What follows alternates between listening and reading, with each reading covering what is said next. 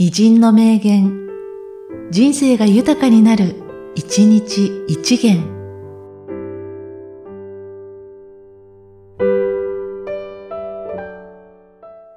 7月30日、ビスマルク。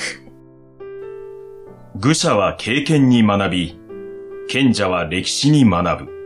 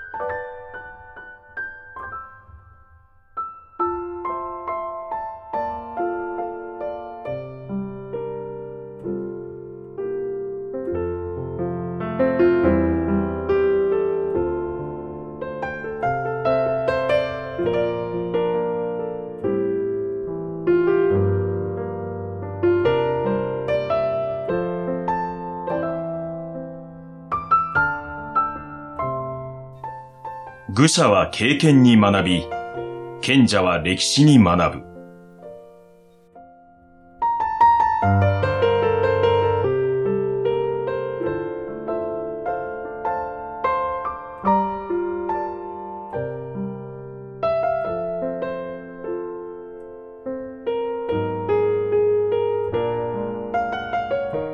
この番組は、提供、久常圭一、プロデュース、声ラボでお送りしました。